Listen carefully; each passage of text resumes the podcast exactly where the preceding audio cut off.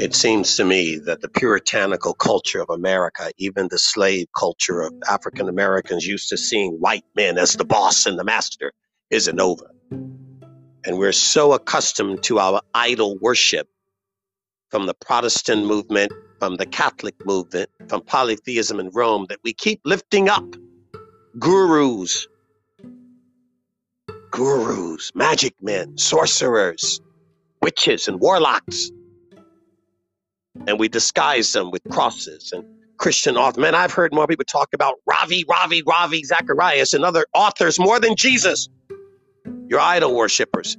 You might want to learn something, at least from the Muslim, that really spends more time talking about Allah than the messengers of Allah.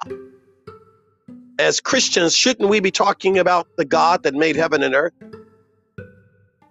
But you're so caught up with celebrity. and It is our culture, particularly with the Greek and Roman Briton nation that we derived from, that the apple does not fall far from the tree. We need a hero, don't we? Because God is never good enough.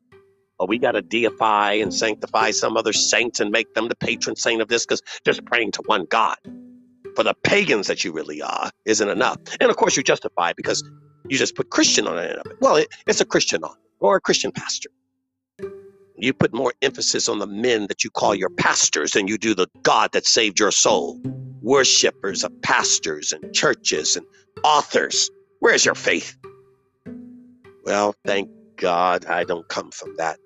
As an African American, I thank God that the slaves didn't have that.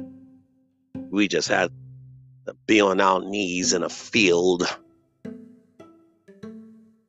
in a shack, looking up to the God that made the heavens and the earth and cry out to his name. Didn't need a man to cry out on my behalf. Went into some pope, pastor, priest, prophet. I went straight to the master, the source. Most of you don't do that. That's why you're all messed up because you couldn't get into your church buildings like a darn Hindu in India can't run into your building. Well, I shouldn't insult the Hindu. Because if you know anything about Hindus, they set up their altars in their homes as well. They make sure that there is a sanctified area in their home to pray and consecrate in their home. The Puritan Christians of the United States have to run into a building, else they just feel so separated from God, not a part of the community. You are a bunch of BSers. I'm done with you. Your white folks have just messed it all up and you are just all caught up in it. Celebrity, God of prosperity, money and jets